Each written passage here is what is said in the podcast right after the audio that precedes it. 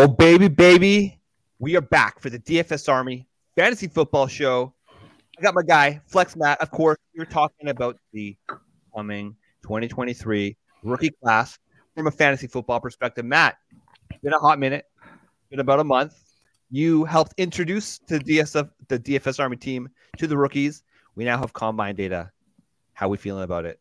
Yeah, you know, uh, thank you, Shane. Welcome uh, back to the the duo, uh, the Tower of Power is what we call ourselves. I actually just called ourselves that just now.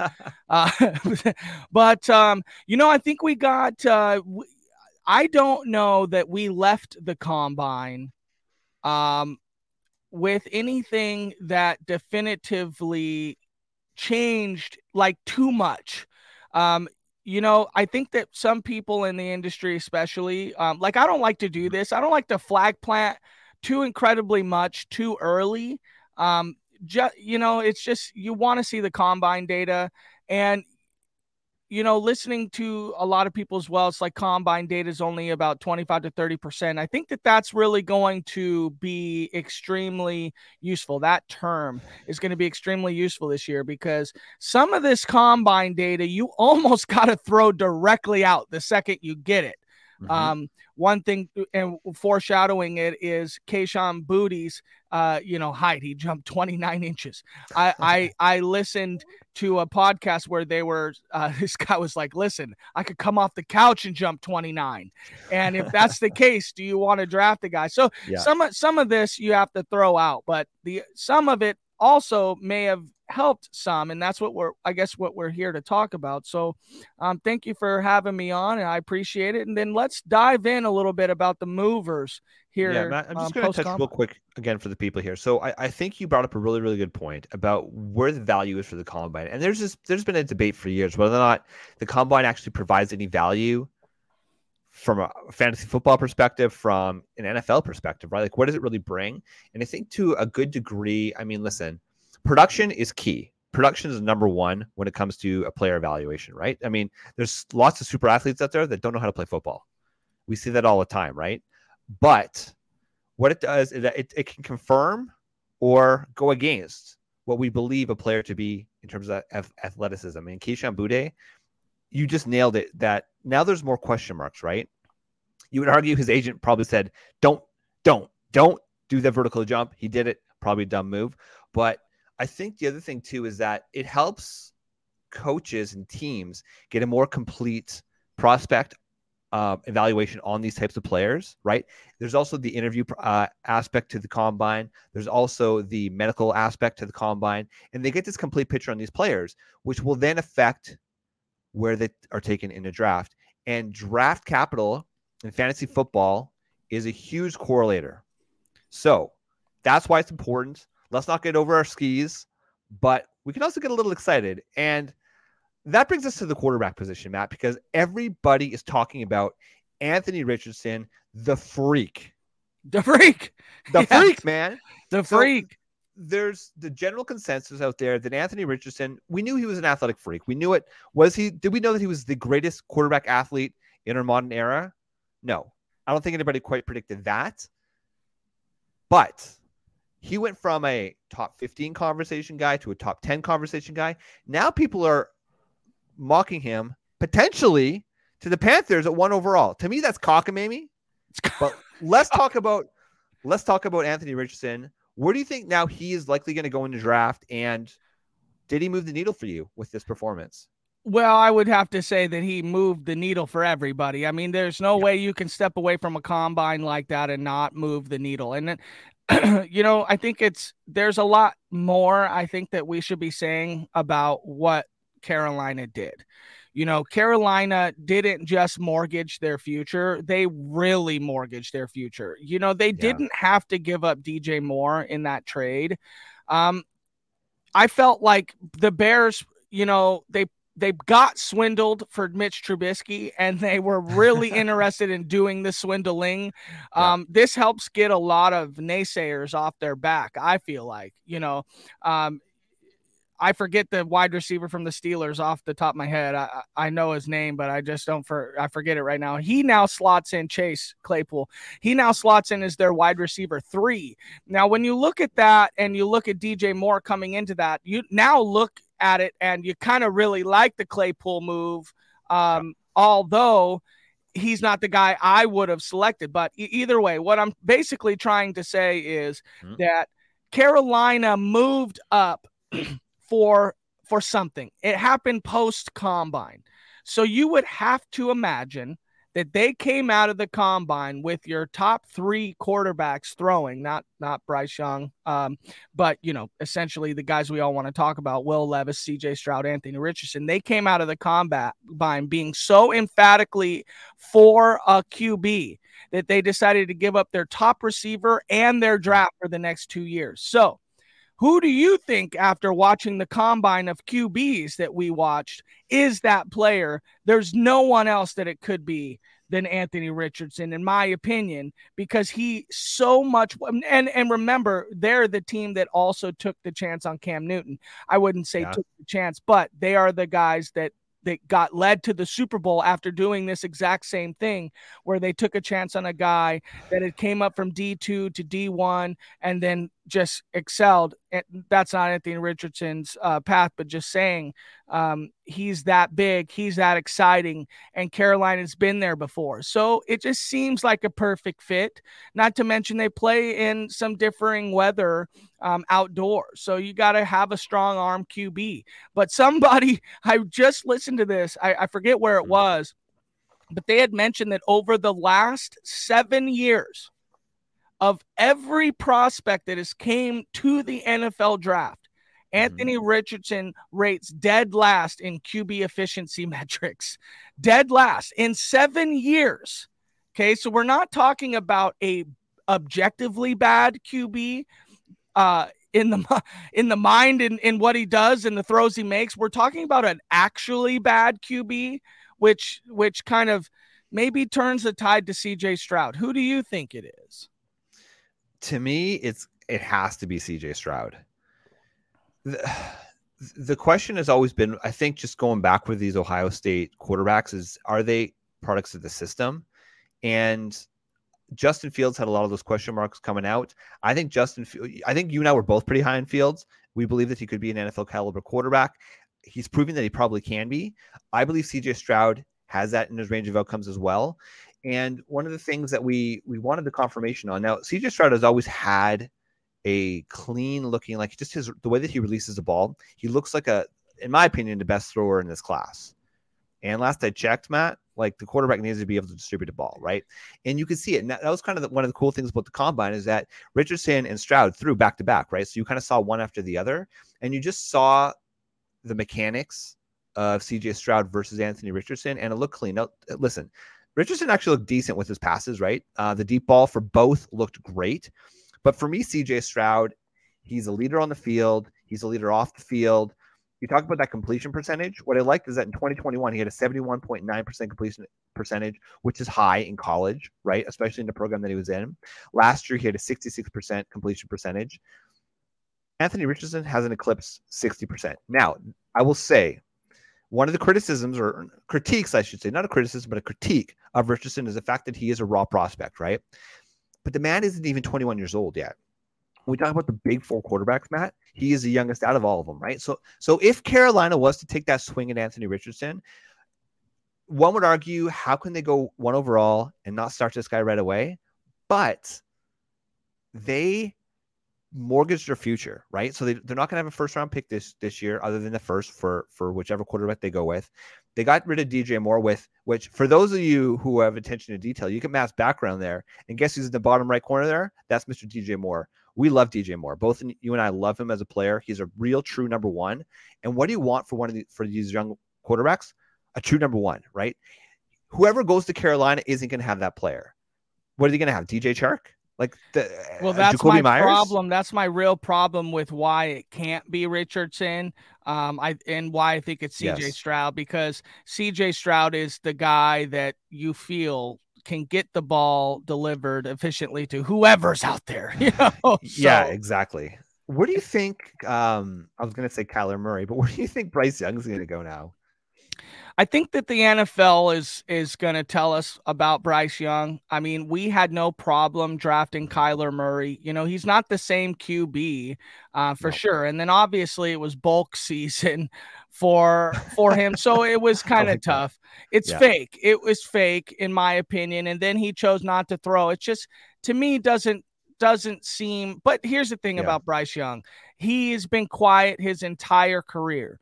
Um, I had mentioned this on our, our previous podcast, and this is something I would love everybody to go and do is to watch the Elite 11, uh, where it was Bryce Young, CJ Stroud. At that time, CJ Stroud was a commit to Ohio State, but the whole entire show was about uh, Bryce Young and uh, DJU, which mm-hmm. uh, DJU took the chicken route out um, because he just knew he wasn't the QB. Uh, not to mention, I feel like that's exactly what Bryce Young's doing a little bit right now now. But he's doing that for a reason. This is his future. When he gets uh, drafted as top five pick, if he never uh, does anything else in his career, he's going to uh, have a lot of money that he can uh, sit on and and be fine. So um, I think he wants to compete. Bryce Young's a, a, a guy. I mean, he he's a he's a great QB. He makes good decisions. Um, is he going to lead your team? Um, you know, that's something the NFL is going to tell us. I like him. I think he's fine. He's going to go top five. Um, I just kind of mm-hmm. have a feeling that uh, uh, Arizona is going to get out of that three pick um, because now it doesn't matter. And I think that, uh, yeah.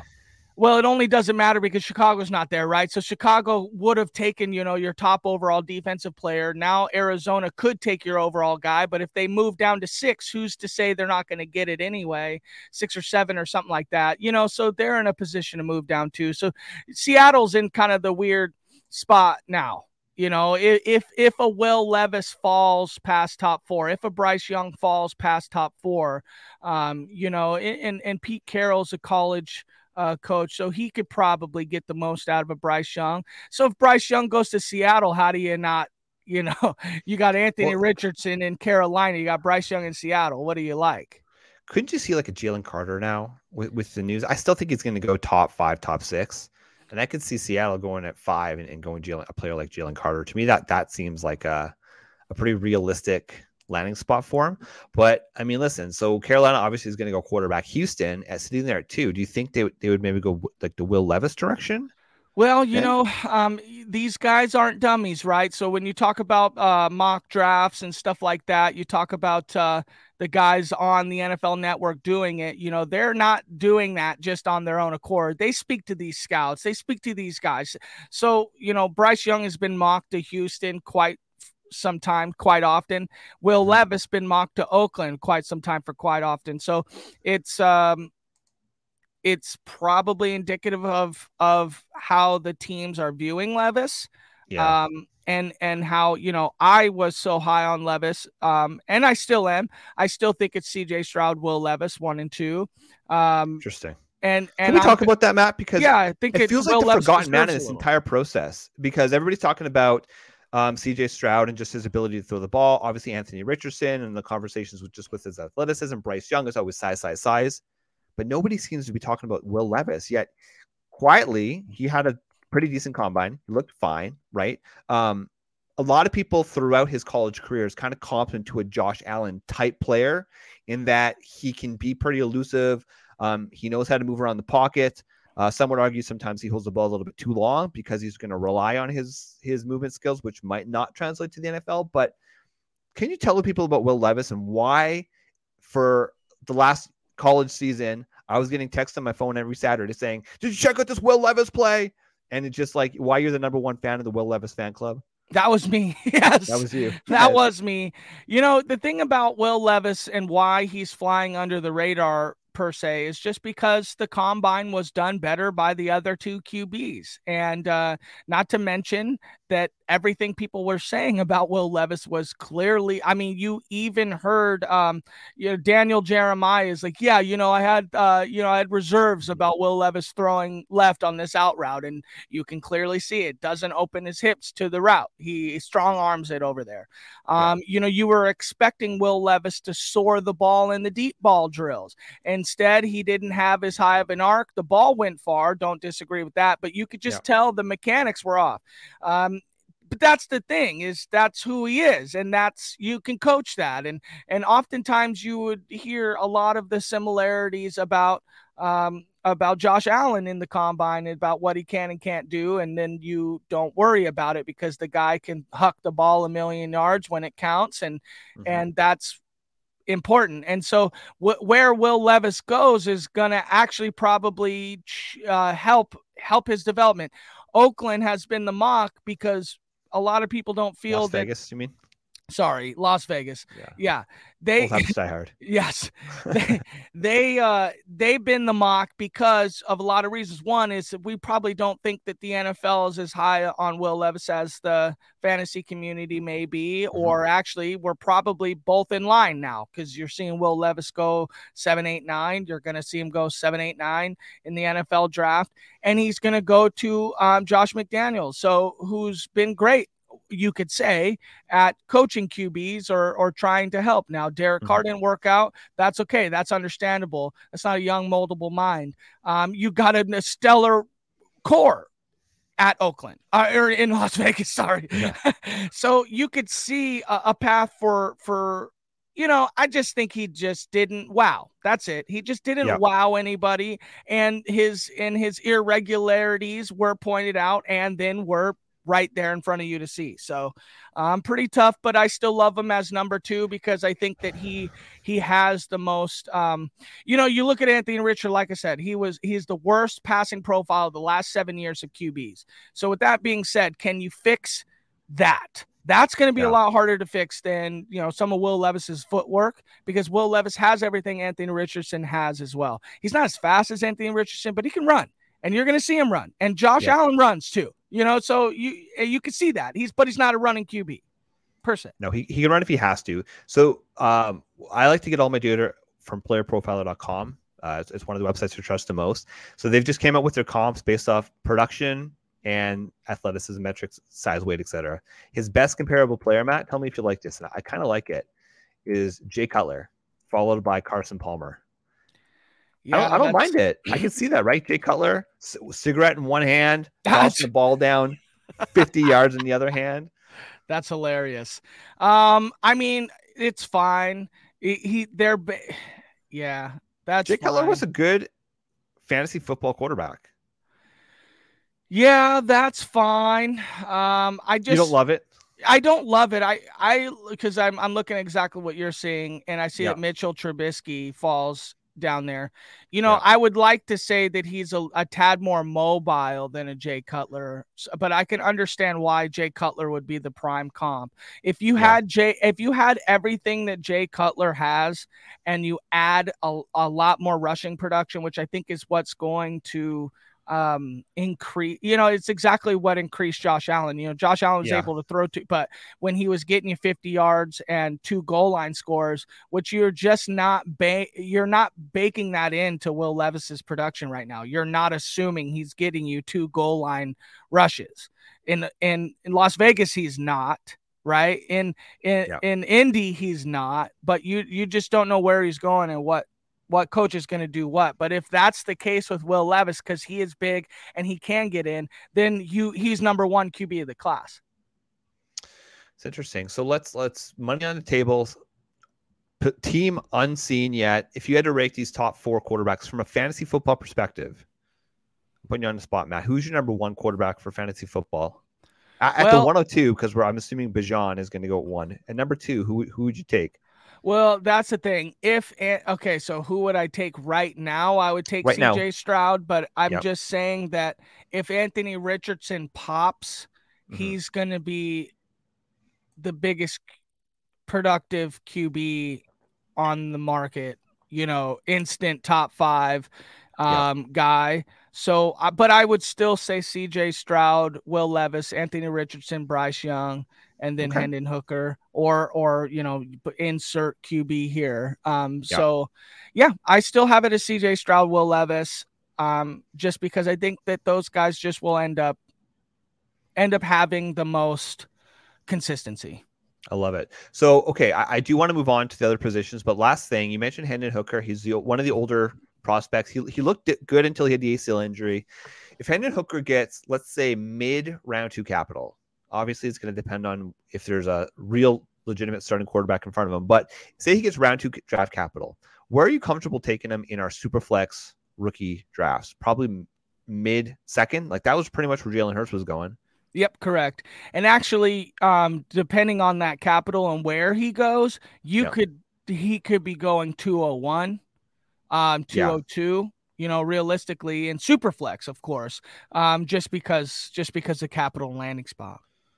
Yeah, you know, like I'm looking at I'm looking at the the draft order currently as it is as it sits, right? And if you talk about a team that might want to potentially get a first round pick so they get that fifth year option on the player. New Orleans is sitting there at 30. And that, I know obviously they just got Derek Carr, but to me, that could be a potential landing spot as a little bit of insurance for Derek Carr a couple years down the road. Um, or obviously any team could could try to trade up and you know Kansas City maybe would want to trade back Philadelphia would want to trade back I mean I, that could be such a Philly move man trade back just get more draft capital in round two and just keep keep the well full man but uh, I think that's interesting. Okay, let's move on, Matt, to the running back position. Um, I think as we start to go through this analysis, when we talk about impact players to our fantasy football teams, the running back class is very, very interesting, right? I mean, obviously, you got that blue chip, top tier, some would call it near generational type prospect in Bijan Robinson. And it is Bijan, like Dijon, like a fine Dijon mustard.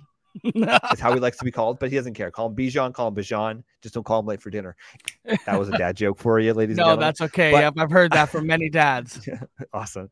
So I will say Bijan Robinson, I don't want to belabor it because for those who anybody who follows fantasy football, Matt, he's pretty much the consensus 101. Um, I've been doing a few of these underdog drafts, and he's going right at the one two turn. So the fantasy community is in on him in all aspects of life. Okay. So I would say from a combine perspective, he just he checked that box. He looks athletic. We thought he was athletic. Guess what, ladies and gentlemen? Bijan Robinson is athletic. He's now. I want to talk about Jahmyr, Jahmyr Gibbs because this is a player that I keep going back and forth on, but I've landed on the fact that assuming he gets a draft capital, which he should, despite his size, I am not comfortable being out on Jahmyr Gibbs because of his size. And when I say size, typically what we look at look for in these prototypical running backs is at least 205, 210 pounds, right? At least uh, Jahmyr Gibbs came in at 5'9, 199 pounds. Okay. I, Uh, you know, you, you go back to the tape, right? At the end of the day, you go back to the tape, and he just looks like he is a baller. He is a difference maker in both the real NFL and in fantasy football. So, despite the 199 pounds, are you still in on Jahmyr Gibbs as the RB2 in this class, or have you shied off it a little bit? Well, if you um, by chance remember, is I was actually he wasn't my two in the oh, class to two. begin with. Okay. So here's the biggest deal. No, it's quite all right. I I think that uh, so when when we had theorized this podcast about mm-hmm. movers, Jahmyr Gibbs actually moved up for me. Um, he was three. He's moved up to two, but that's okay. purely because when I when we we first theorized this podcast, we talk about movers. I think that the it the combine was a huge moving day for everybody. With respect to fantasy football, I don't think it moved as much um, as far as real NFL because I just feel like we don't we don't you know scout these guys in the same yes. ways, and, and and that's clear. Um, with the travesty of Malik Willis last year and and also Isaiah Pacheco on the other side of it.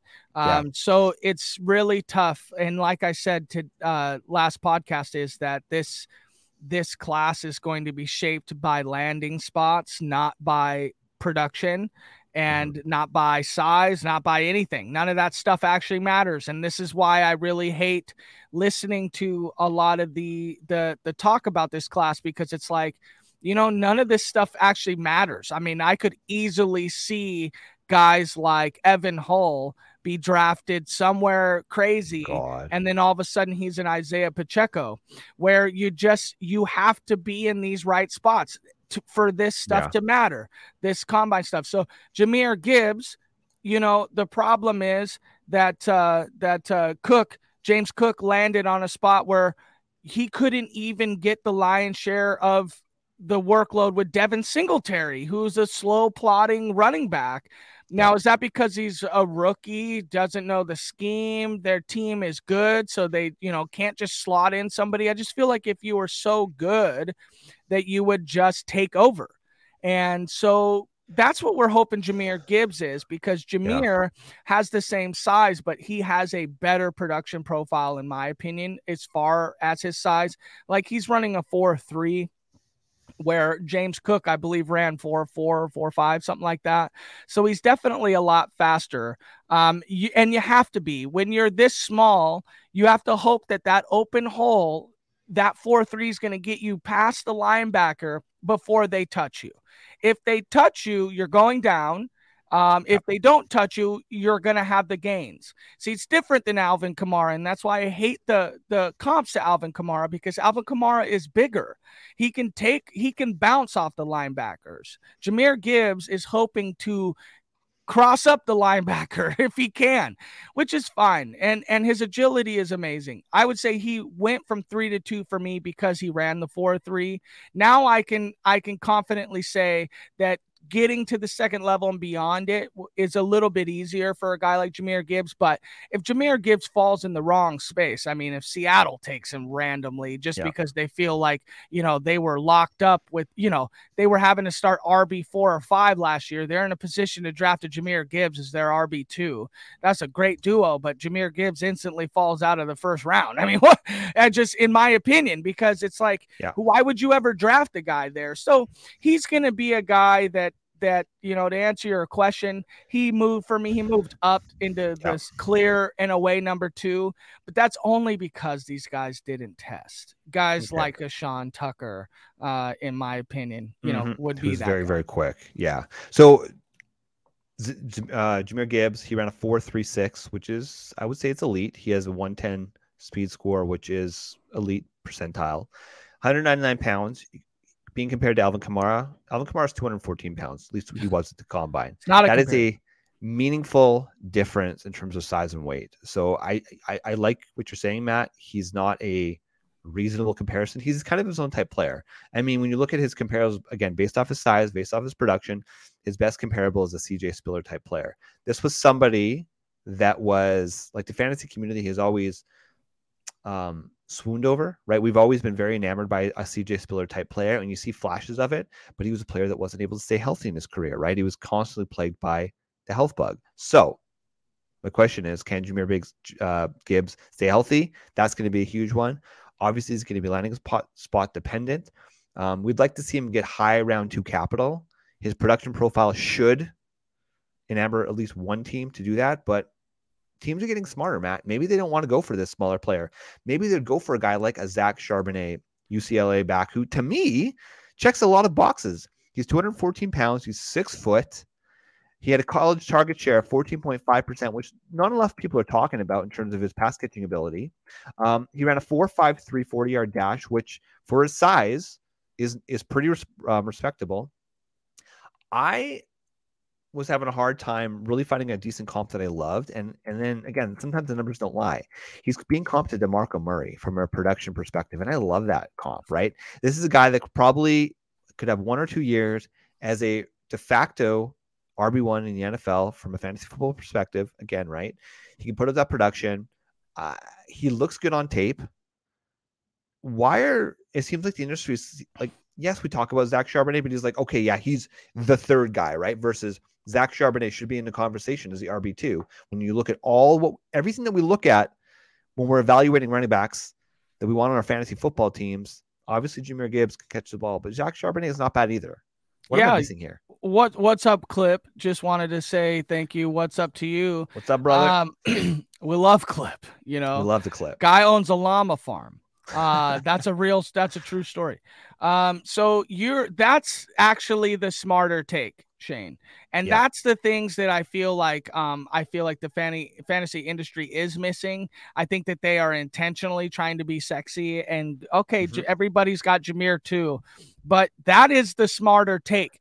You know, a lot of fantasy guys um are are hyping up. It's not a llama, it's an alpaca. You're right. that's so different. So you're you're right. I think the fantasy community wants to do this, um, and every single year they do this. Yeah. Um, yeah. and we all do. We all fall victim to it too, where we're we're moving guys that should be in the third round up to the second round based off everything you're seeing. But again, we see guys that have better production profiles slip into better roles because of where they land. Yes. And so I can understand a guy like Tyjae Spears, a guy like Roschon Johnson be be flooded up the list right now, not knowing where they stand. But yeah. Zach Charbonnet clearly looks like the RB2 in the class, given everything that you can see right now. Okay. And so right now, it would be smarter to put Zach Charbonnet as RB2 than it would be to have Roschon Johnson, Tyjae Spears um, eh, go climbing boards as much as they as they have. Now you can understand and explain it away because guys that were at the top have fallen pretty heavily. Guy like Zachary Evans, right? A guy yes. that, you know, you a lot of people didn't love coming into the combine. And then apparently he didn't even weigh anywhere close to what he was supposed to weigh, which is fine. And I mentioned this on the last podcast. You know, running backs, they they can't get any bigger, man. Like that you you can claim you can go five pounds up, but these guys are trying to weigh the maximum weight. They're walking around prob anywhere between five pounds plus or minus because these guys are so maxed out already where they're at. So if you see guys that are in the 215s, they come way at the combine and they're 199 or they're, you know, svelte whether they're they're yeah their their player weights all through college were 210 plus yeah. there's a problem there. So not to mention, then you look at the guy because you've only seen it on tape. You look at him in person, and that's what uh, Cody Carpentier said. Said was that he looks small. So yeah. you got to start just dropping guys like that. So it's benefiting uh, guys like Tyjae Spears right now. It's benefiting a Roschon Johnson, uh, guys that are testing that look fine, look the look the part. But it's just crazy to me how guys like Chase Brown, who are literally everything, Okay. Chase Brown is smaller than Anthony Richardson and jumped higher than Anthony Richardson. Yeah. So why aren't we talking more about that just because Anthony Richardson jumped higher than any QB or whatever? I mean, we are not talking enough about a guy like Chase Brown. And then I also think that the precipitous fall of Sean Tucker from which was a pre comp pre everything RB2 by a lot of people, a lot of smart yeah. people in the industry. He, he has fallen as well. Was it is, is Sean Tucker the guy that that was a sprinter as well? I think he is. Yeah, I, I forget. A... I, I don't know a lot of the in-depth stuff. See, that's the problem with me is I'm looking at the numbers. I don't really care who the player is. I care about some of these combine interview stuff that has come out. Yeah. Um, where guys or just interviews in general. That's something for me that means a lot because I was an athlete, not anymore. That's a good dad joke. Um, I, I was an athlete, and I just remember, you know, when you see some of these guys at the top end of the uh, of the spear, you know, the tip of the spear, and they're they're you know what I call just you know douchebags or something like that. You can kind of um, explain away why they never amassed to anything, you know, and that's the Bryce Young corollary where he was such a great interview, such a great person. So you can see where he's overcame his size forever. Um, well, I'm just going to pause for a sec, Matt. So real quick on Zach Evans, I want to get this point out before we move on too far. So one of the things I, I worried about Zach Evans, to your point, he did weigh in at it was 202 pounds, right? So he was a lot smaller than we had initially expected. He looks small, like you said, and then he's also got some character concerns where he actually has a he missed time in his high school senior season because of disciplinary reasons, right? So these are all little things that listen. At the end of the day, it's production on the field, but at the back of your head, say, okay, smaller back, character concerns, didn't do the, all the testing. Like, do we really want to go and go to bat for that player? I also want to say this this podcast is unofficially sponsored by the Desert Mirage Alpaca Ranch.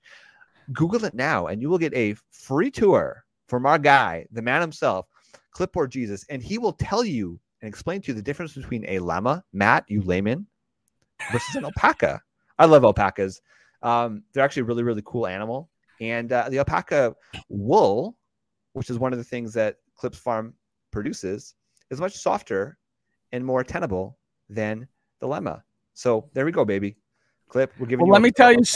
let me tell you something also about Zach Evans is you yeah. know he he had to go from TCU, so essentially he ran away from and you could you didn't you don't have to say that but yeah you know Kendre Miller ended up becoming the mm. the lion in that backfield he ran away to Ole Miss now he ran away they say because he wanted to get more prime time um primetime looks, but then TCU went to the national championship, you know, so yeah.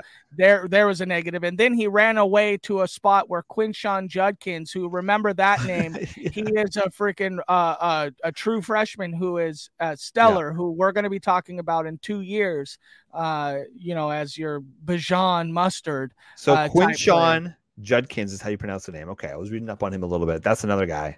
Yep, Quinshon Judkins, who was uh, I think freshman of the year.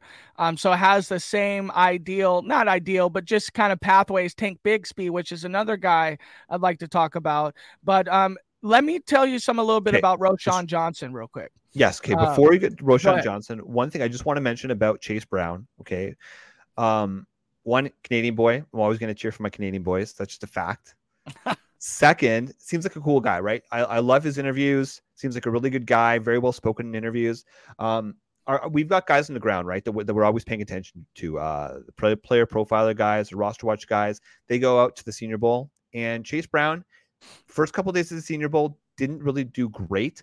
I find that from a running back position, it's always hard to evaluate, right? Because it's just it's a different than in game. Um, but Chase Brown was um, nominated by his team as the best running back during practice that week. So that's another check in the box of Chase Brown. You said it before we went on before we went live, but you see him as kind of this year's Isaiah Pacheco in terms of just an athletic freak. Um, all he does is work. All he does is check boxes.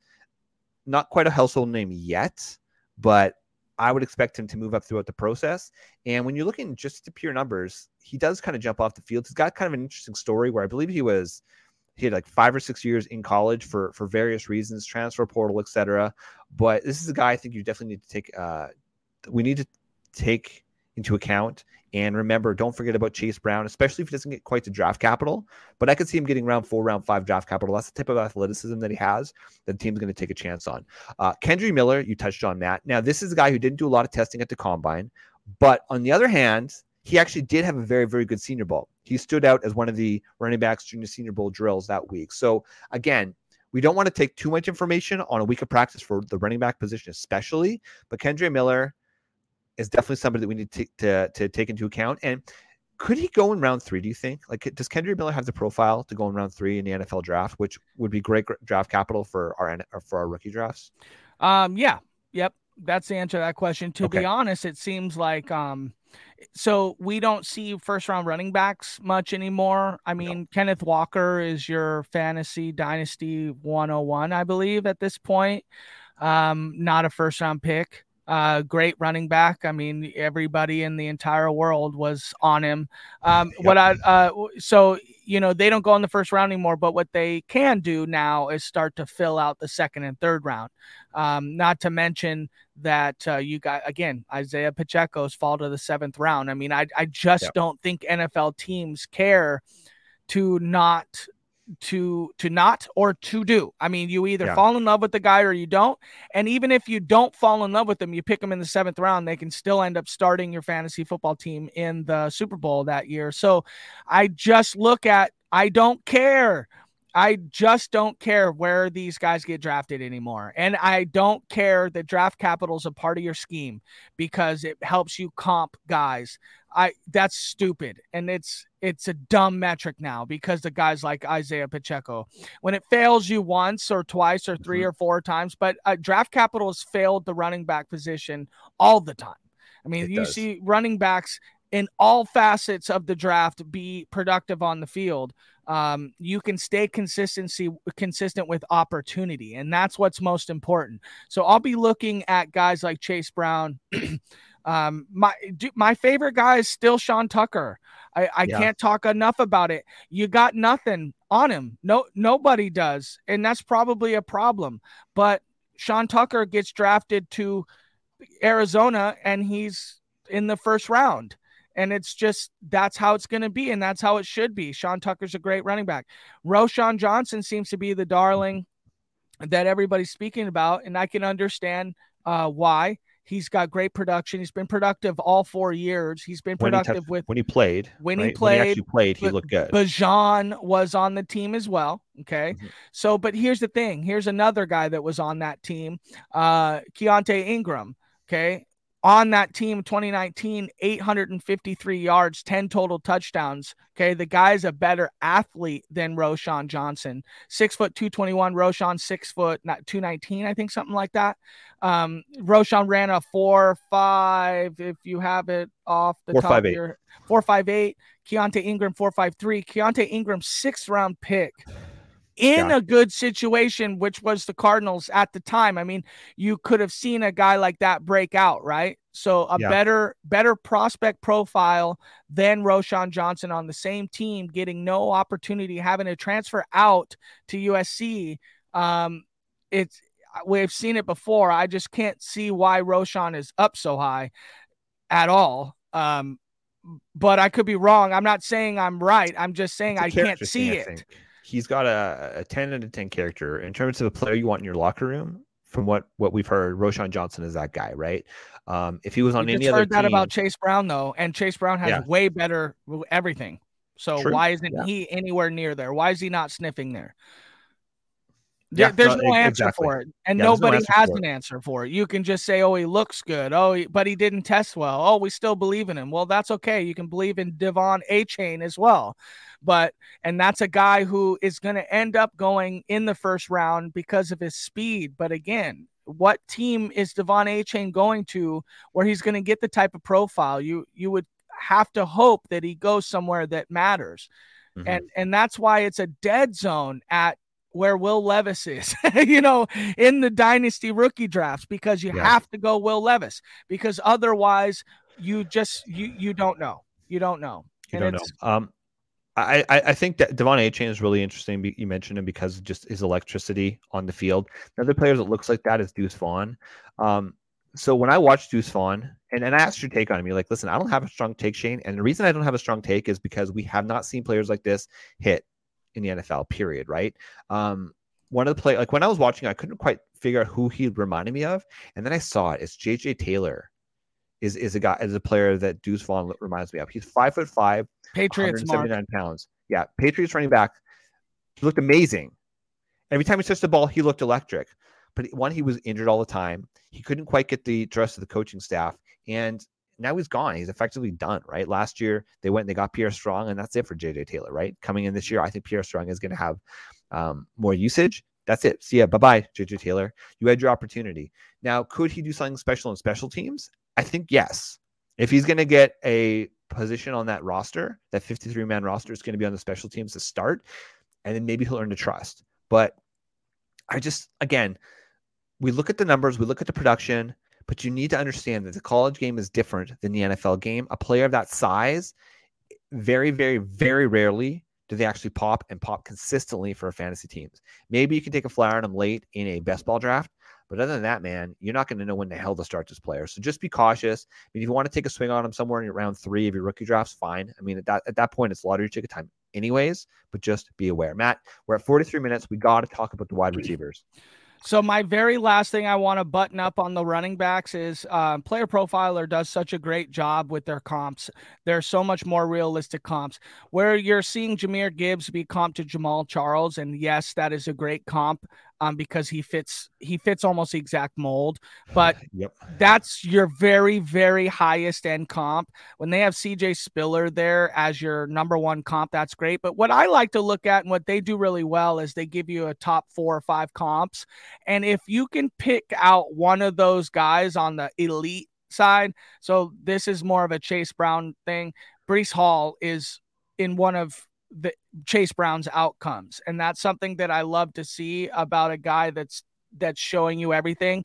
When you look at Roschon Johnson, when you look at uh, Tank Bigsby, Josh Jacobs, Damien Harris, you know, Ty Johnson, Tony Jones, Spencer Ware. Those are guys that just, you know, jags that just make you you you don't love it. And then my last thing is clip says, "Holy shit, Matt just admitted he did. It's not a know-it-all."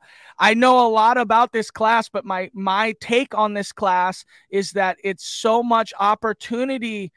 Yeah. Um, you know, by, I need yeah. where I need opportunity to to re reroute this class, and you know, you get what running back is going to the Cardinals. It could be a guy that you, none of us love, but I think it's gonna we're gonna end up loving. And now that we get to the wide receivers, that's something I want to say is well, where is the Dallas Cowboys drafting a guy? Because that's a guy I want. You know, with yeah. with Dak throwing it all over the place, Dalton Schultz may not be coming back. You hear nothing but just things that they want a veteran, they want whatever. Well, they're going to draft somebody in the wide receiver position. They're usually pretty awesome at drafting wide receivers in the sense that they go for guys that that can pop you know and that's what i love about jerry jones is the guys that you can't really say that jerry jones can't draft wide receivers well. They're not the steelers right? But the guys they have had are elite level guys. Um, i'd love to see where they draft a guy in the fifth round and i've mentioned this before xavier hutchinson at iowa state. Mm. he's the will levis of the wide receiver class where you kind of you know he's not the he's not the top end guy but he's definitely not the bottom end guy but he's just a monster out there. He does everything right and you can't t- turn away from him. And he's a guy that's going to go in the fifth round that in the right situation or fourth or fifth or sixth or seventh round in the right situation xavier hutchinson's my guy that i love to grab late second early third. That that that's a good name. I, so one of the things we like to is that he's got that size, right? He's 203 pounds, six foot two, which is pretty decent. Um, we talk about comparables. Now, from an athleticism perspective, a little bit worrying. Guys like Romeo Doubs, Jeremy Mack. That's not that doesn't worry me. Romeo Doubs no. doesn't worry me. Like he looked fine when targeted. I mean, he wasn't great. Don't get me wrong, but yeah. you know, but where you see uh Jeremy Maclin, great, a good receiver. You know, like oh yeah, so that's like a high. I would say that's a high end outcome for a player like that. Um, so I, I'm thinking, Matt, here we're at 47 minutes. I think we need to come back next week and talk about the wide receiver class because to me, this is where we need to start doing our nitpicking and really understanding where one player differentiates because I mean, we don't really have a true alpha. I still have Jackson Smith-Njigba as my wide receiver one, especially with the elite elite agility that he showed at the combine. He just looks different than the rest of these players. But a lot of these guys are small. Um, I'm still maybe I'm maybe I'm missing the boat in this one. I'm still not sold on Quentin Johnston as as like a true guy. To me, he reminds me like of a, of a Courtland Sutton type player, and maybe just when I see him, that that's the player that I see, and I just I worry about that type of player nowadays in in, in the modern NFL. But let's end it here. Unless you want to give me one hot take about a wide receiver. Well, I don't want to give you hot takes. I just think that. Okay, um, just give me a take. Give me. A take I know. I know that we're 45 minutes in, but the the the podcast was supposed to uh, primarily be about movers, you know, up yes. and down. Let's and talk so about some movers. Maybe we'll talk quickly just about some movers. So um, for me, Quentin Johnston actually ended up being more like Jahmyr Gibbs, where I had him as four. Yeah. I think he did move up. um, I, I don't know where just yet because I'm not going to necessarily put him above Jordan Addison, but a lot of people have. You know, yeah. Sidney Rice got a comp for Quentin Johnston. Um, I like that comp. I think that that's exactly where I'm at with him, where he's not great, but he's also a guy that can stay in the league given production and opportunity, and he's probably a good two somewhere. But the thing about Quentin Johnston that I really love to see, even though he measured smaller than what we thought he was going to measure at the combine, is he looks thick. You know, that was my yes. main thing about yes. him when I was watching him on tape is that he looked so small. But when he was at the combine, he looked thick. Now, talk about movers. It's it's so tough, but Marvin Mims moved mm. up. Now Marvin Mims was already my my guy. So Xavier Hutchinson and Marvin Mims were the two players that I thought were wildly um, miscasted. Marvin Mims seems every bit as much as Zay Flowers.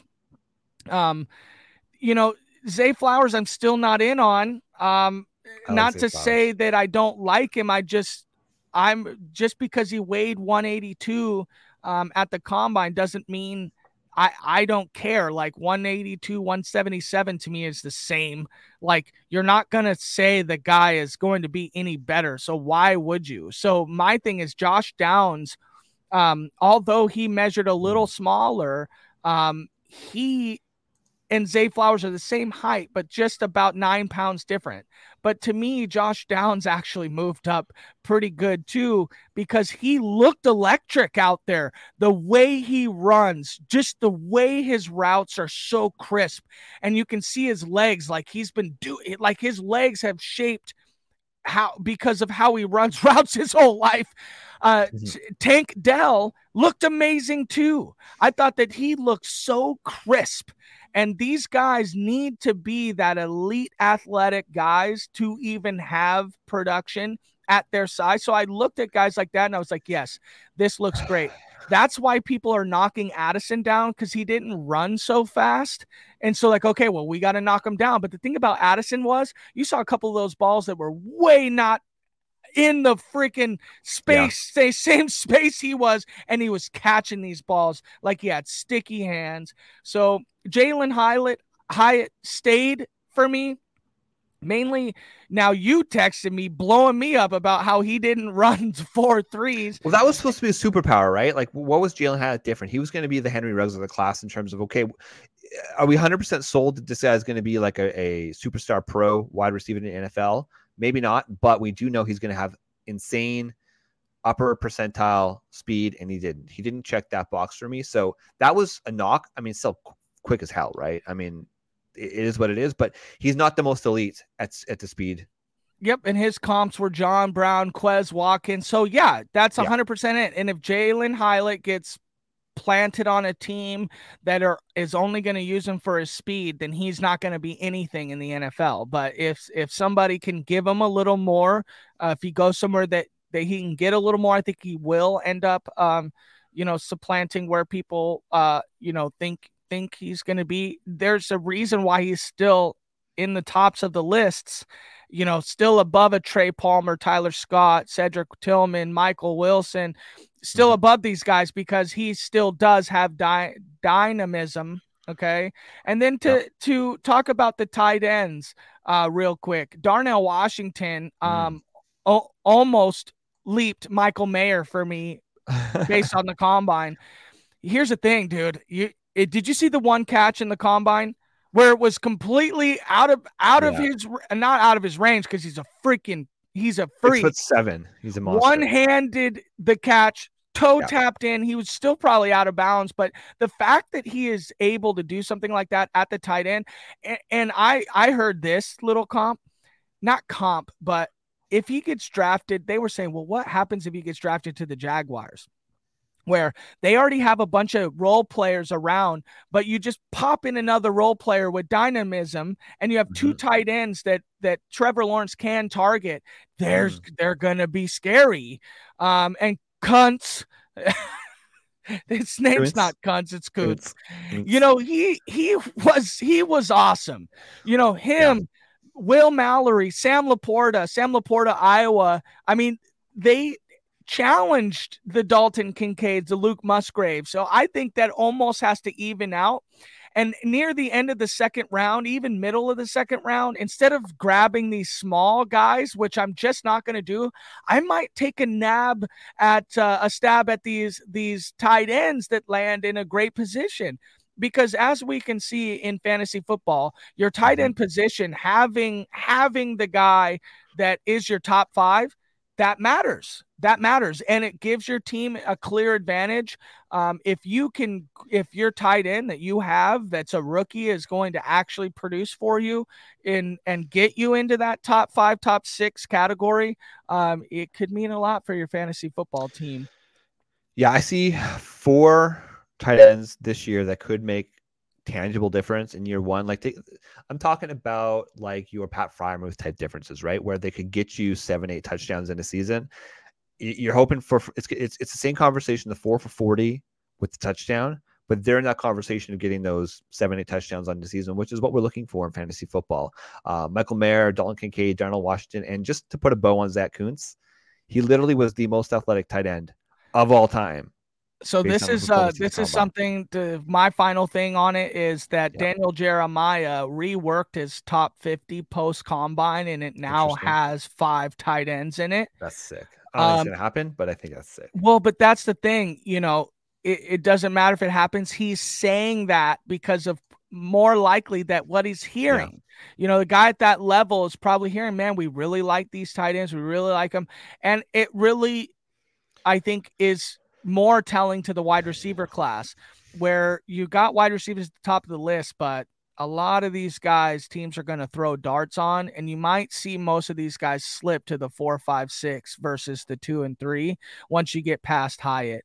Um, yeah so it's going to be tough but i'd love to you know another couple weeks go by i'd love to actually sit down and dig a little more instead of movers um ch- talk about the guys that are starting to pull away um for guys that I want on my fantasy teams next time. We're almost here to draft season, Shane. It's it's getting, a month and a half for yeah, the draft. We're getting here, and I appreciate you having me on. You know, these podcasts are great.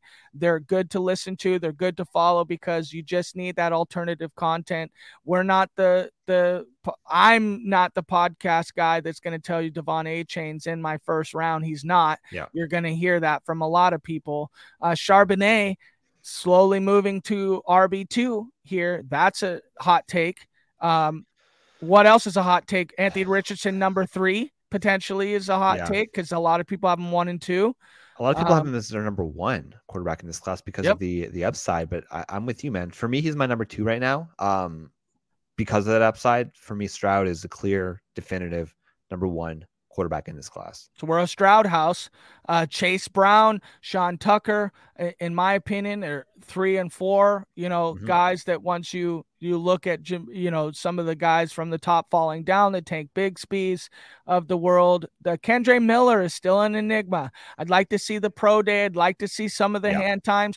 And the last thing I want to say is Cody Carpentier said something really awesome on the podcast I listened to recently, where he said that um, and this is kind of interesting, and I'll leave it on this is, you know, apparently these NFL official times, they really may not mean as much as we think they do. We're going off NFL official times, but if a scout is on the field and they're hand timing, you know, let's say Jalin Hyatt got an NFL official time at 4 4, but the scout's time was 436 on his stopwatch, they're going to jot that 436 down, and that's going to move these guys. That's why sometimes you see the vast discrepancies in dynasty players and real NFL draft capital because the scouts they are looking at things that we're not looking at. And it could be this, it could be that, but it's interesting to notice that a hand time is may mean more inside that war room than an NFL official 40 time that we get to see on TV. So I heard that too. You know what my take is on that? You know what my take is on that? Them scouts, it reminds me of what was it, Moneyball? We had all the scouts in a room that were trying to like um, promote one guy, and it's just like, no, no, no, right? Like they, they have to fit this exact box of a player. Guys, we have the technology there. It's just another example of how the NFL is so old and crusty to not adapt to modern technology. So that's just my take on that. Obviously, we need to take into account the reality, which is these scouts will use their damn timers versus real laser times, official times, but well, you can't argue like if the Steelers are going to tell you that they like a wide receiver. No, I get it. Can't argue. I get it, Matt. You know? I'm just saying. I think it's another word. I think it's cockamamie. Cockamamie. Welcome to 2023, to baby. Matt, we are just getting started on this rookie class in 2023. I mean, we just touched the surface here. I really want to get into this wide receiver position because we know where the modern NFL is going, especially for fantasy football, and understanding in detail the quality of, this wide receiver class will make or break, I think, this class from a dynasty rookie perspective. But we got all season to get there. But ladies and gentlemen, for Flex Matt, I'm Flex Shane. Go check out dfsarmy.com, please. It's where we hail. We're a little branch where we'd like to talk about the fantasy football side of things, very, very focused on long term dynasty. DFS Army, what have you done for me lately? They're winning people money. DFSarmy.com, DFSarmy.com com. We're out.